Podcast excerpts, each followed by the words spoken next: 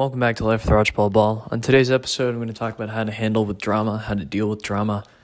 Because unfortunately, drama is inevitable, and even with the closest people you're with, there's going to be some sort of drama. Um, if you're someone like me who's very drama averse, it really sucks when drama comes up, even in the smallest forms. But at the end of the day, you have to know how to deal with it. And honestly, the best way to deal with drama is by consulting the two or three people that you trust the most. Could be parents, could be best friends, could be siblings could be grandparents, could be whoever, right?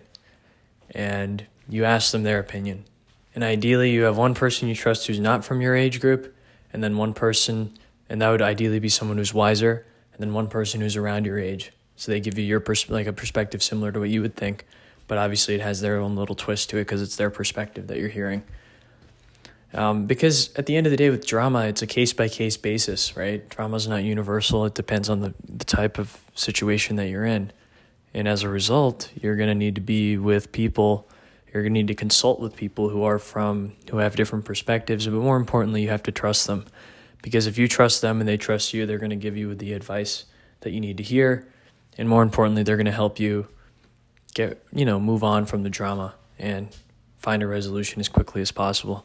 Because nobody likes to be in just a 24 7 dramatic, like super, super, super dramatic environment.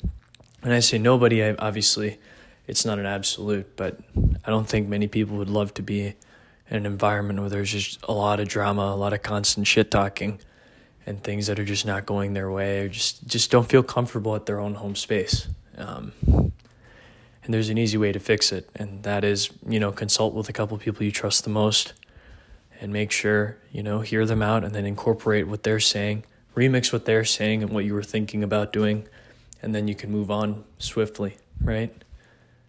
And that that's I think that's the best way to combat drama. That's the best way to kind of deal with drama, especially if you're a drama averse person or someone who hates drama like myself.